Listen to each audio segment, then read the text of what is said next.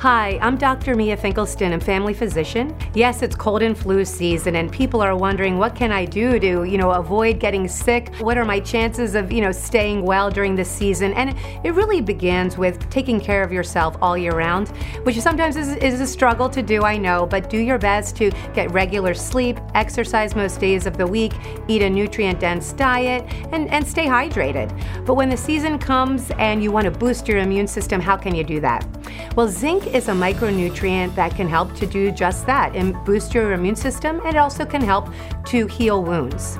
Zinc is found naturally in some dietary sources, notably shellfish, oysters in particular, as well as lobster and shrimp, and can be found in meat, including poultry and pork chops. But when you are in the middle of a cold, what can you do and where can you find zinc? Zinc is in many over the counter cold and flu remedies. Zicam, in particular, produces a rapid melt, as well as a nasal swab. They're both so convenient to carry, you don't need water with them, and you can use them at the first hint of a cold coming on. You know, that tickle in the throat, the sniffles, a cough. Um, it also can be used if you've been exposed to a cold and you don't want to get sick. These medicines can help to reduce the cold duration as well as relieve the symptoms a little bit quicker.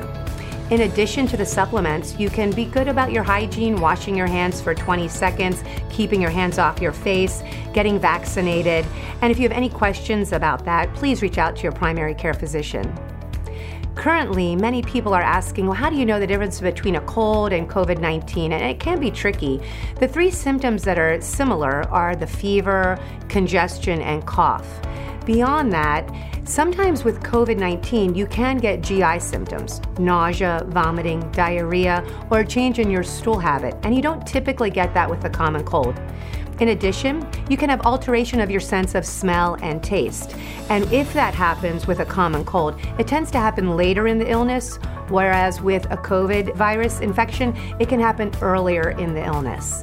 So just be aware of the differences, keep your hands off your face, get vaccinated, and if you have any more questions about zinc supplementation, go to zicam.com for more information.